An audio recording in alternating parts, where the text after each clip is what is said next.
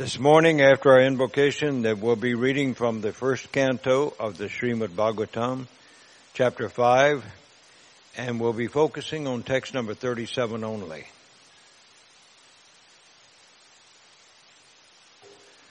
and our talk today will be regarding uh, useless transactions and relationships. and of course, how to avoid them. Or what constitutes them. Why is one relationship useful and another is useless? And when we uh, do it, perform any transactions of any kind between ourselves and other people, why are those transactions considered to be sometimes useless? So we'll begin by chanting our prayers for invoking the blessings and the presence of the Supreme Lord here in the temple room with us. Jaya Radha Madhava Kunja Bihari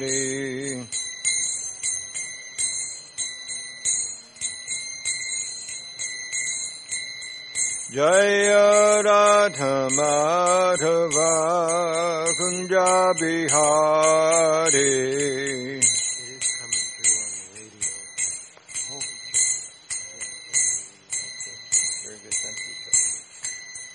Jai Gopi Jana Vallabha Girivaradari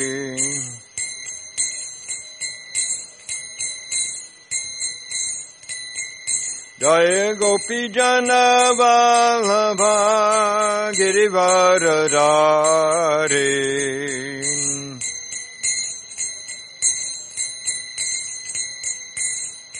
Yashodanandana Braja Jana Ranjana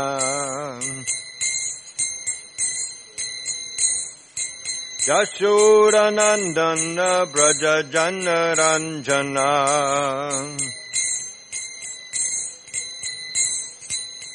Yamunatira Vanachari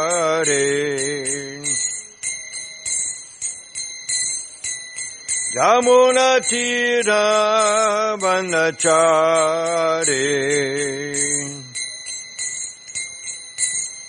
Jaya Radha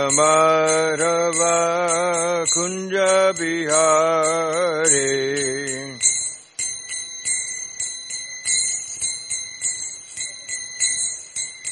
Jaya Radha Madhava Kunja Bihari.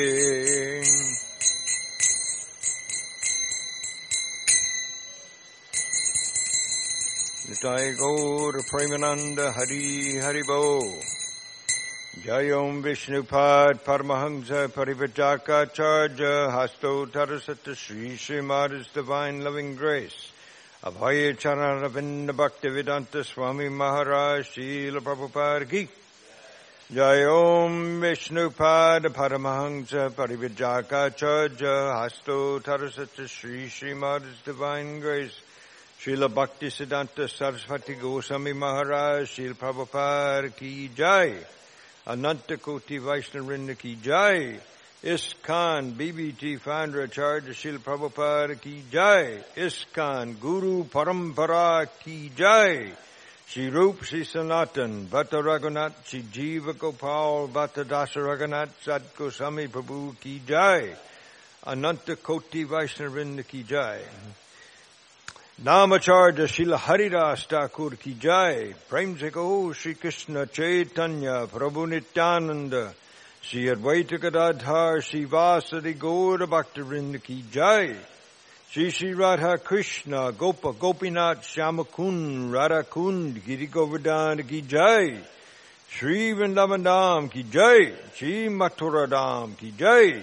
Shri Jagannath Puri Ki Jai. Shri Shri Radha Kalachandji Ki Jai Ganga Devi Ki Jai Jamuna Mai Ki Jai Tulsi Devi Ki Jai Bhakti Devi Ki Jai Samaveda Bhakta Vrinda Ki Jai Brihat Madanga Transcendental Book and, and literature distribution ki jai, nitai gaura premananda, hari hari bo. All glories to the assembled devotees. All glories to the assembled devotees. All glories to the assembled devotees. Hare Krishna. All glories, all glories, all glories to Sri Guru and Sri Gauranga. Namo Vishnupadaye Krishna Vastaya Bhutale Shrimati Bhakti Vedanta Swaminiti Namane Namaste Saraswati Devi Gautabadi Pachanine Navashesha Shunyavadi Pastyatare Shitarine. And I think we failed to say uh, Prasadam distribution ki jai. Go to Premanand. So this morning, once again, we're reading from canto number one of the Srimad Bhagavatam, the glorious, spotless Purana. And we're in chapter five, this chapter entitled Narada's Instructions on the Srimad Bhagavatam. And we're getting very close to the end of this chapter. And the next chapter that we read in the Srimad Bhagavatam, chapter 6 of Canto 1, will be conversation between Narada and Vyasadeva. So we understand that from this chapter that Narada Muni, who is a great devotee of the Lord, has been helping Srila Vyasadeva, who is the composer, the writer of the Srimad Bhagavatam, has been helping him to understand why it is that he needs to write the Srimad Bhagavatam after having done the monumental monumental work of of uh, dividing the Vedic literatures into four separate branches. And now Narada Muni is telling him, you need to con- compose a literature that will speak entirely of the Supreme Personality of Godhead and His activities and His devotees. So, Canto 1, Chapter 5, text number 37. And we'll, we'll read an entire line, and those of you who are listening in or in the temple complex here, you can repeat after we read it the first time. Om Namo Bhagavate Tubhyam. वासुदेवाय धीमहि प्रद्युम्नायान्निरुधाय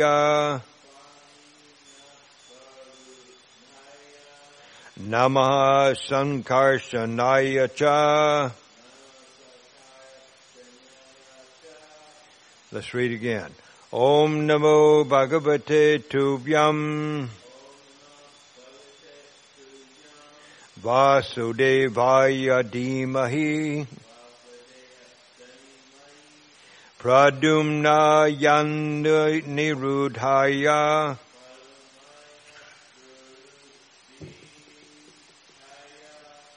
Nama Sankarshanaya Cha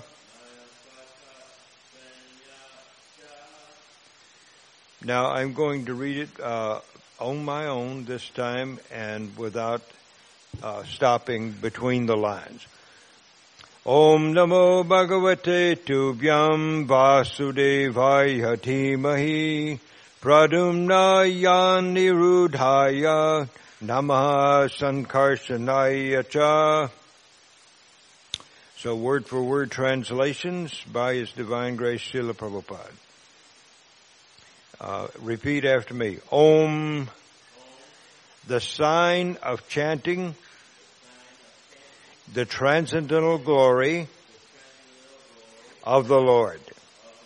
Nama, offering obeisances unto the Lord. Bhagavate, unto the personality of Godhead. Tubhyam unto you. Vasudevaya unto the Lord, the son of Vasudev. Dhimahi, let us chant. Pradyumnaya Anirudhaya, and Sankarshanaya. All plenary expansions of Vasudev. Nama, respectful obeisances.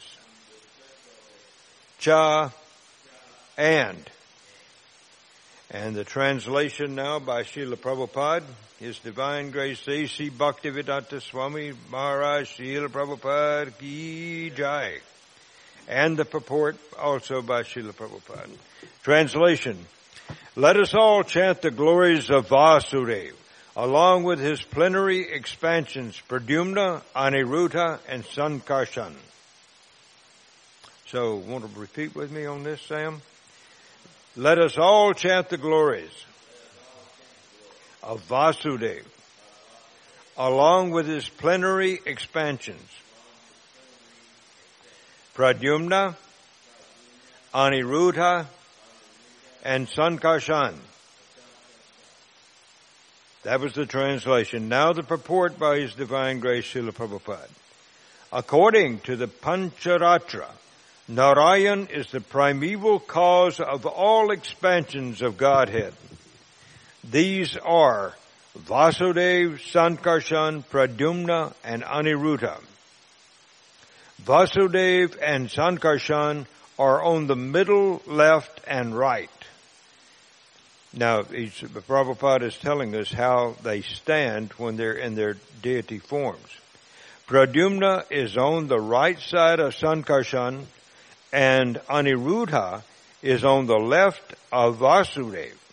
And thus the four deities are situated. They are known as the four aides de camp of Lord Sri Krishna. Aides de camp means, I think, just uh, personal ass- uh, assistance. This is a Vedic hymn or mantra beginning with Omkara Pranav and thus the mantra is established by the transcendental chanting process, namely Om Namo Dhimahi, etc. Those are Prabhupada's words. The purport is that any transaction, either in the field of fruitive work or in empiric philosophy, which is not ultimately aimed at transcendental realization of the Supreme Lord, is considered to be useless.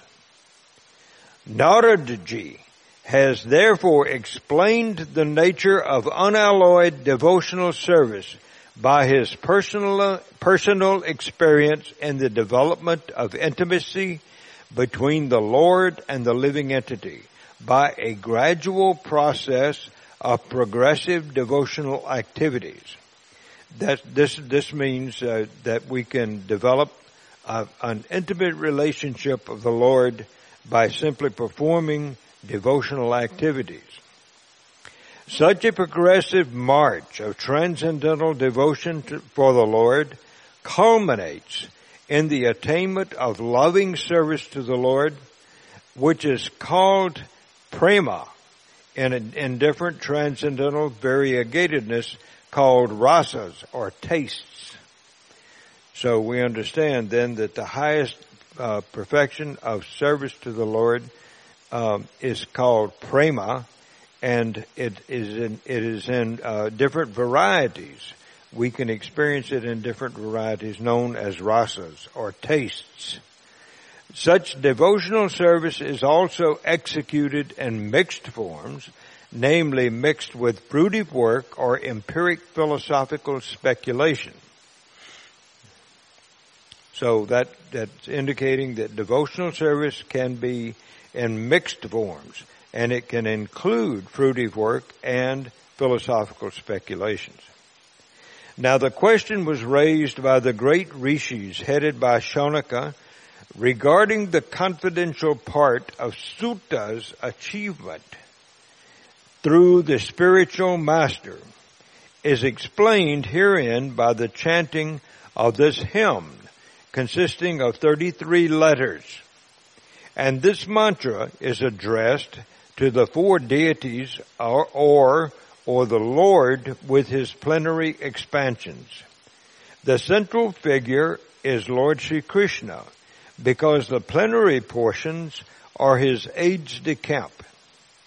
The most confidential part of the instruction is that one should always chant and remember the glories of Lord of the Lord Sri Krishna, the Supreme Personality of Godhead, along with his different plenary portions expanded as Vasudev, Sankarshan, Pradyumna, and Aniruddha.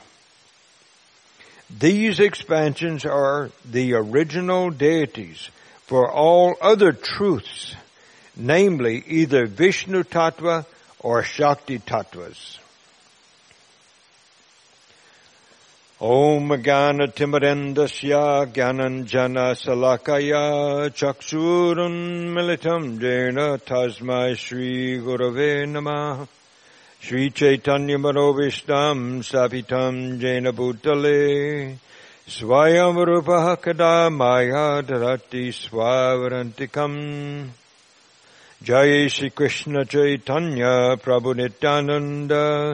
Shri Advaita Gadadhara Shivasari Gaur Bhakta Vrinda Hare Krishna Hare Krishna Krishna Krishna Hare Hare.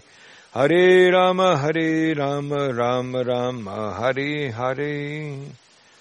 Vanchakalpatarubhyascha kripa sindubhya eva cha patitanam bhavanebhyo vaishnavebhyo namo namah Nam Om Vishnu Padaya Krishna Pristaya Bhutale Sri Mate Tamal Krishna Goswaminiti Namane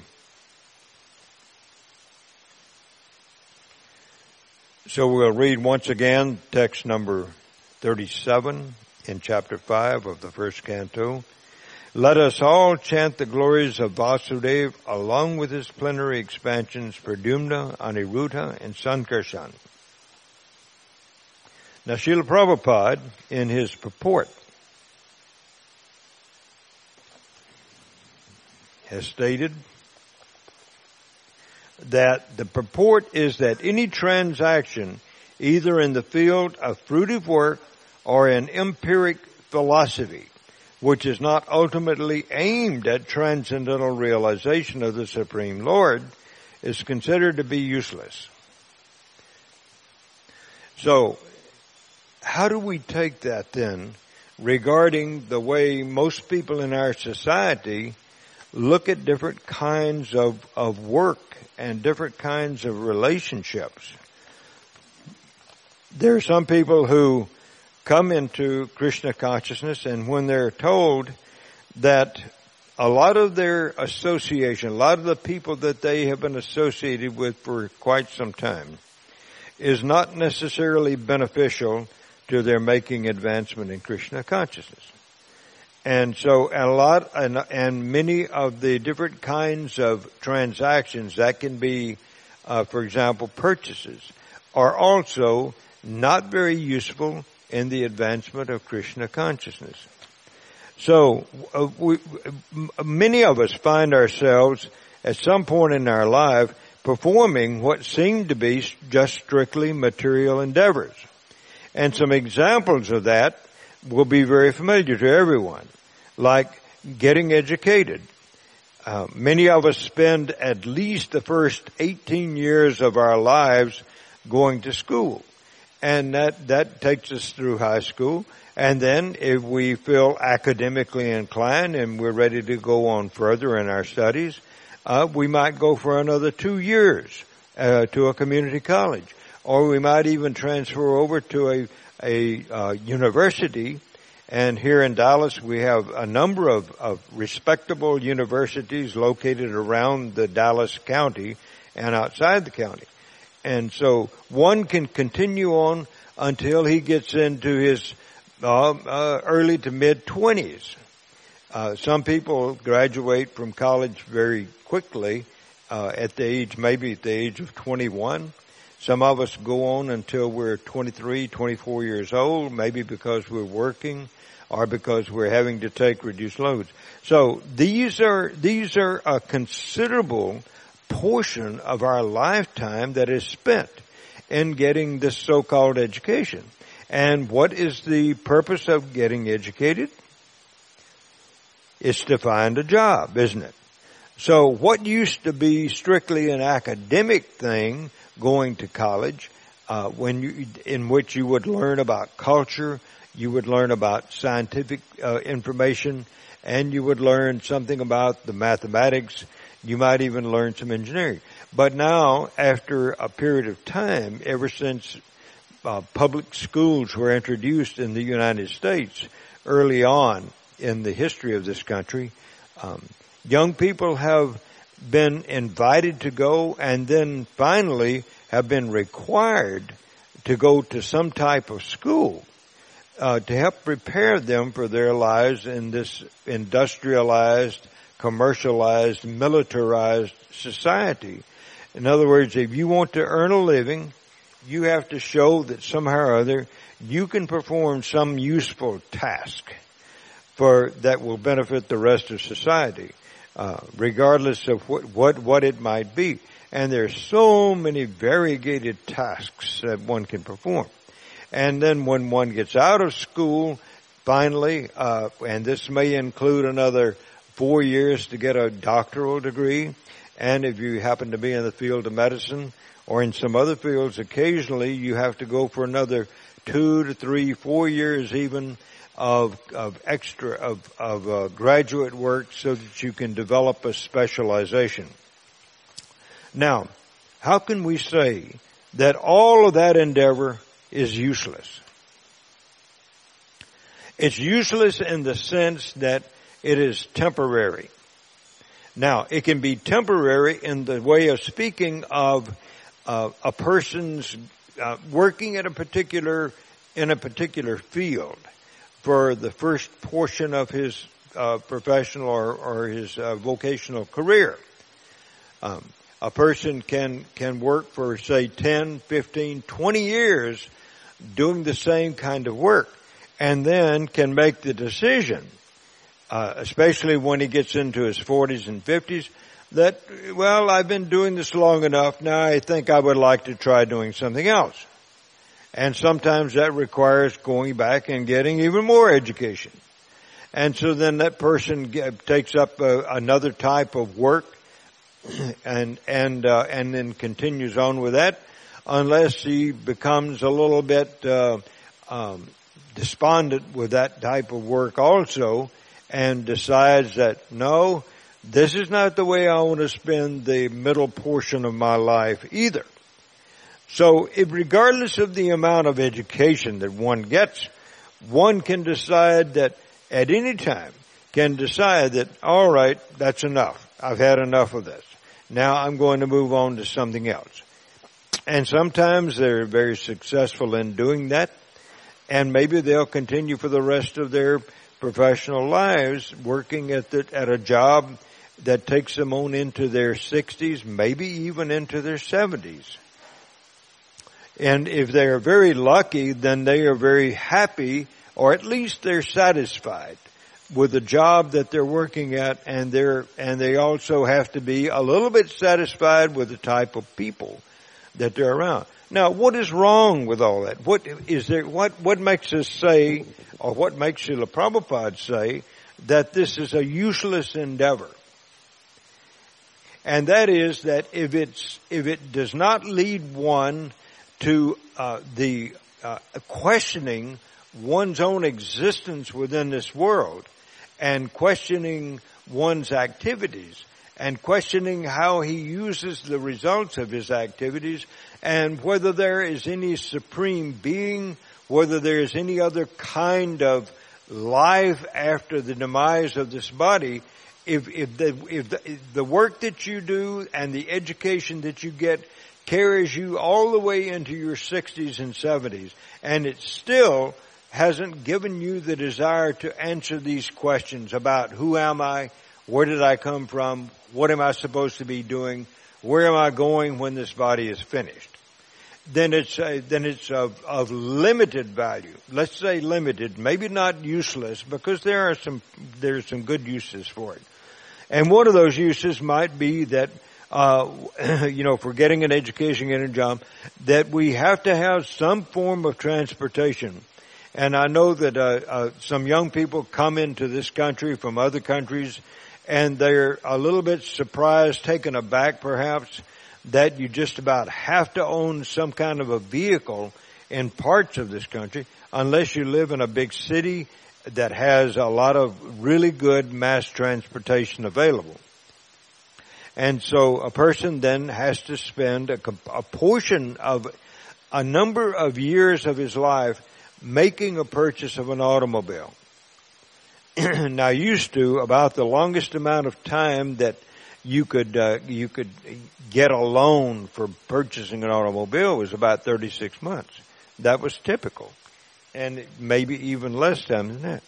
But nowadays, with automobiles costing as much as houses used to cost just a few years ago, then a person has to go into debt for maybe six years, 72 months to get an automobile paid off. And everybody knows that an automobile generally begins to have some problems uh, before too many miles are passed. And so this is another one of those temporary purchases that we're forced to make by the nature of the society we're living in. And eventually some, a person might want to invest in, in a property, some kind of property so that he can either build a house or he can go ahead and buy a house that has already been constructed there. And so that, uh, again, many people have to go into debt for a matter of 20 to 30 years of their lives just to provide for shelter over their heads. And of course, we know that now houses are a lot more sophisticated.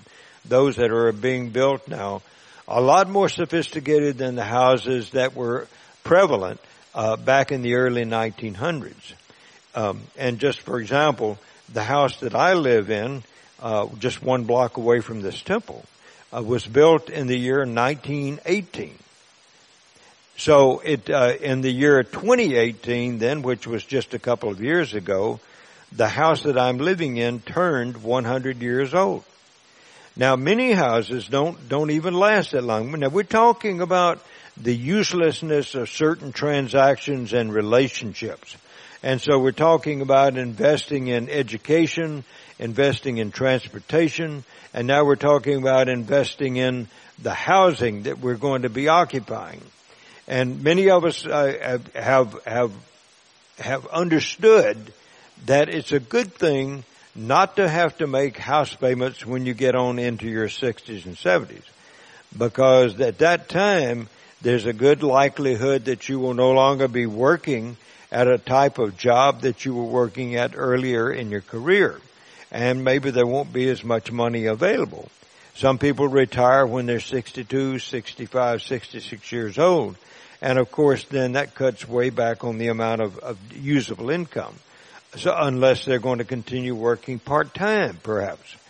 And so uh, a, a, house will not generally hold its value very long unless it is just meticulously maintained. I can remember back when I was in the in the fourth grade, beginning the fourth grade, my parents moved from uh, a, a city, Mobile, Alabama, up into the country in Mississippi where my mother's uh, community was, her family community was, where my mother grew up. And very soon after moving up there, they began building a house. And they spent, I think, a, a phenomenal amount of money getting that house built. Seems like it was $10,000. And I can hear some of you chuckling because you know that $10,000 won't even make a decent down payment on an automobile nowadays, practically, what to speak of a house. But anyhow, that served, that house that was, that was built by local people using the materials that were available served for a period of time. But then toward the end of their lifetimes, my mother and father's lifetimes, the plans were made to make a four lane highway out of the two lane highway that ran, oh, just a hundred yards or so down the hill from their house. And so, uh, the, the highway department then began buying up properties that were along that that path uh, so that they could expand the width of the highway and then have right of way on either side uh, more than they had in the past.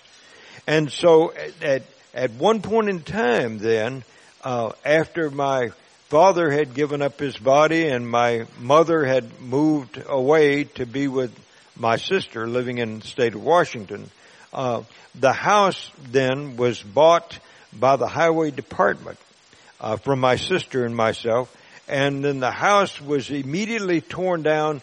And now, when you drive back through that area, you can see nothing that would give you an, a very good clue as to the fact that the house was once there and that people grew up there and lived and had relationships uh, for many, many years, decades. You, it's gone. It's completely gone. There's nothing to remind you that that house was once there. And I took that to be a good thing because if the house had remained, then I might still, and my sister and I might still have some attachment to it, the place that we grew up. But now it's been completely taken away and we realize then that uh, even a, a purchase like a house, which takes for many people 30 years or longer to repay, to repay the debt, to make the payments. Uh, it's a very temporary thing. And so we find then that uh, getting an education, getting a job, getting an automobile, getting a house, all these things are very temporary in nature.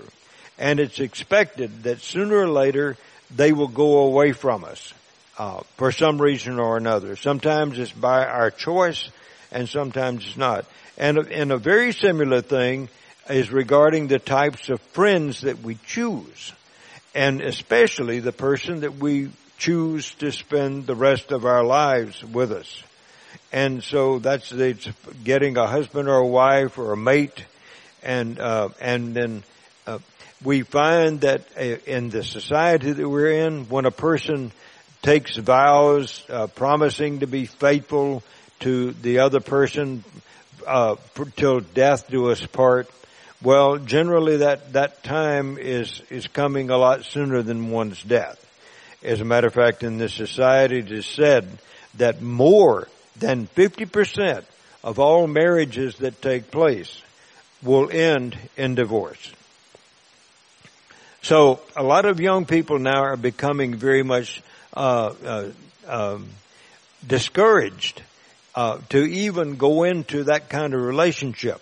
So we find that they're taking a temporary route, and that is, uh, you know, as people do when they rent a house or rent an apartment, uh, they'll stay there for a while and then they'll move on to something else.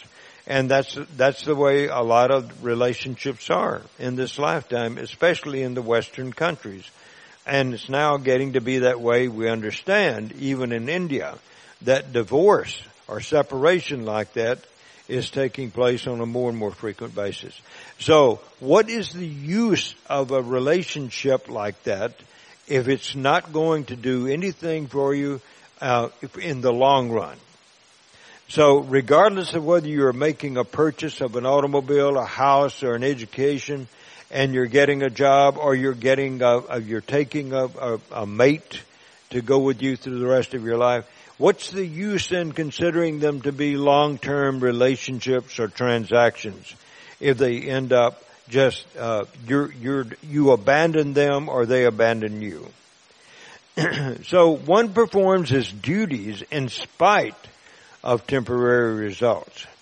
In other words, uh, we, one has to have some kind of gainful employment, generally speaking, in order to support oneself and one's family. Uh, just like uh, Krishna told Arjuna uh, at the beginning of the battle, you're a Kshatriya. It's your duty to fight. You have to do it. Uh, he said, you know, whether you want to, whether you want to do this fight or not, you're you're going to have to. So,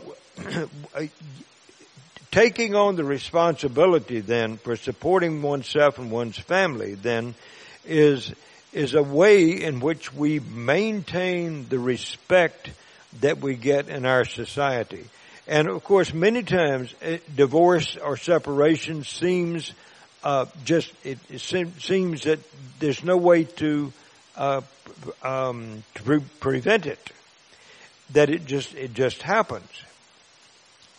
But um, one one does one always lose respect in the society? Well, not necessarily, because if if other people have gone through similar problems, getting along with their mates or getting along with their family members, then they can kind of they can kind of sympathize with you if you if you find yourself in that situation of of of a very short term relationship in a family situation.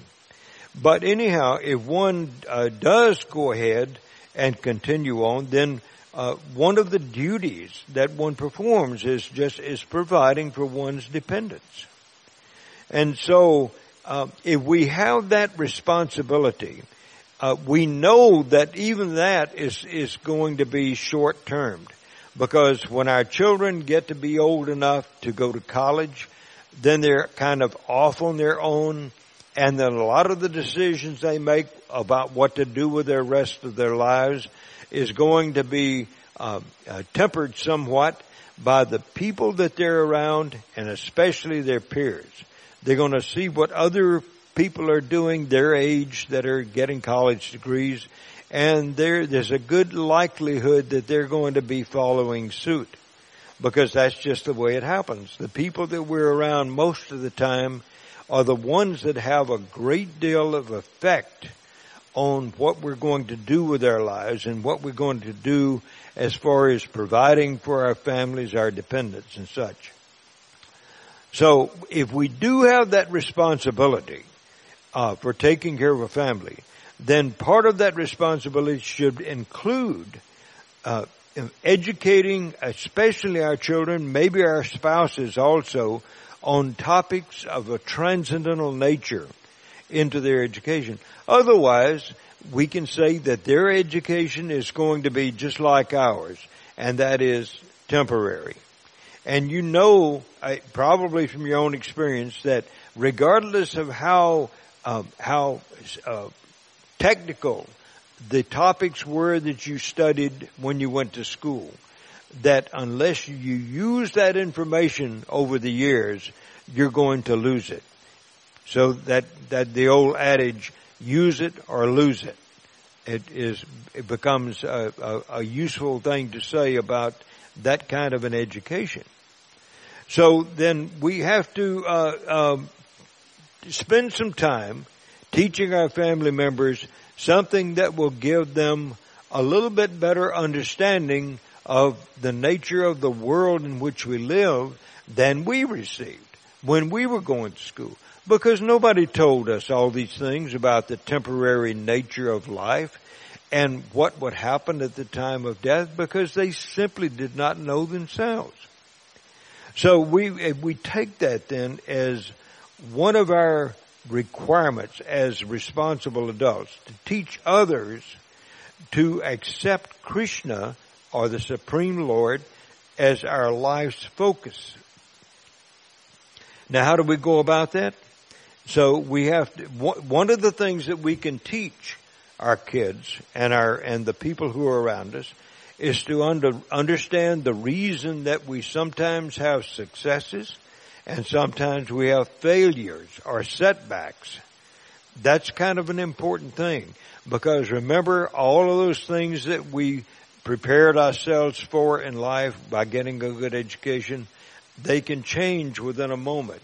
You, you know, a company can close its business or you can be fired from your job or you can make a decision, go to work for somebody else. And, uh, all of the, uh, successes that you might have had over the years suddenly come to naught or there's no, there's actually no no actual benefit for them that comes from them. So uh, then there's there's the thing about uh, what is causing us to have these failures. What causes us to have to suffer? And so once we understand that nobody else is responsible for our suffering besides ourselves, if we really understand that, according to the Vedic information that we have received over the past two few decades, then we can also pass that information along to other people. Uh, especially, we should pass it along to those persons who are our dependents. So just as we are, are responsible for providing them with housing, with transportation, with education, and with the means of, of getting some kind of livelihood, so we also have to prepare them to understand that that regardless of whether it seems that someone else is causing us difficulties in our lives, that really nobody else is responsible for the suffering that we have to go through than ourselves. And some people say, well, if, if God had created a perfect world, there would be no suffering. Well, actually, God did create a perfect world, and that's the one that we chose to leave when we came into this material world. So that perfect world is still back there and it has more living entities like us in it than we would find on this planet or on the, in, on the planets all over this universe. So, uh, we, we have to understand then that, uh, there is, there is no one besides ourselves who is responsible. If, if, if we were not responsible for our suffering, in other words, if suffering were to come to us and we can think of no reason that we are having to suffer, then we might say that my, well, we might talk to God and say, well now you have, you're the one that's causing me to suffer because aren't you the one that's in control of everything? Aren't you the one that metes out happiness and and uh, misery or success and failure. Uh, if you don't, if you're not the one that does that, then that means that you're not in charge. Means that you don't have any control over it. Means that you got things started maybe, but if you're really, if you really exist and if, and if you're good as people say you are, then you should do something to minimize the suffering that I have to go through.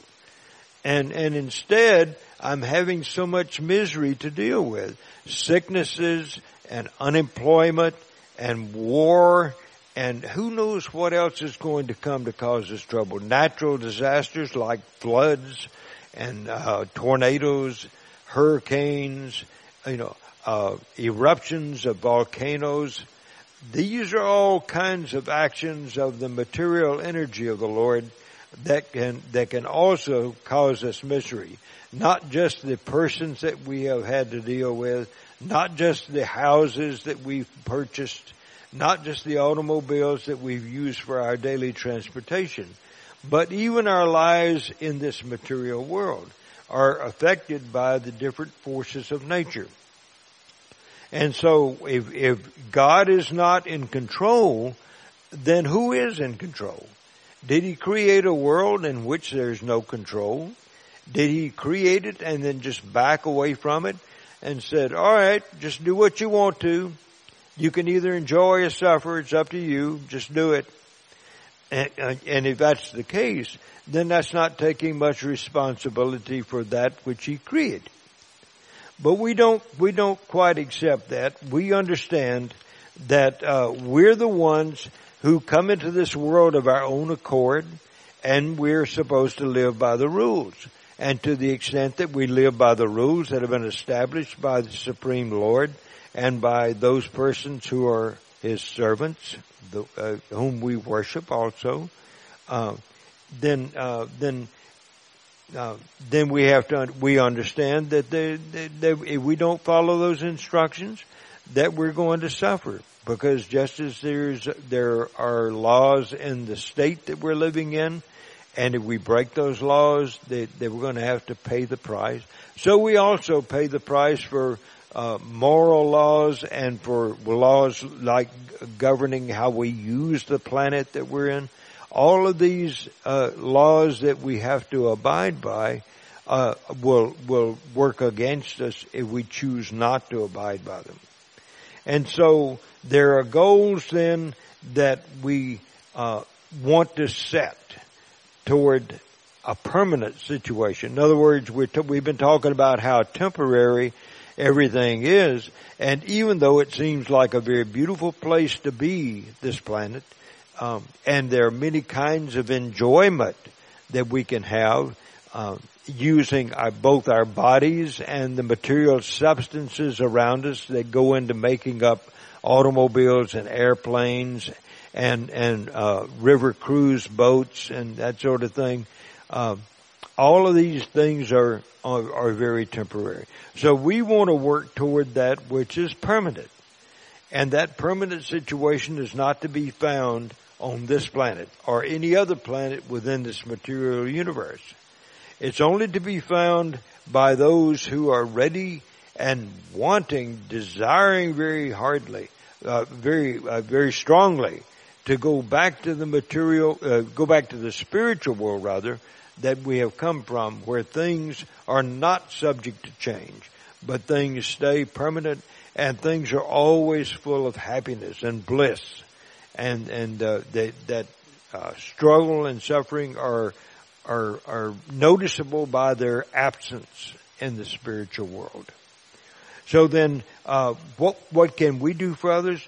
We can in, uh, encourage others to make a very wise choice of the kinds of material things that they purchase and the kinds of association that they have in their daily lives. In other words, the type of people that they spend their lives around because if there's anything that can influence us, it's, it's the type of people that we're around.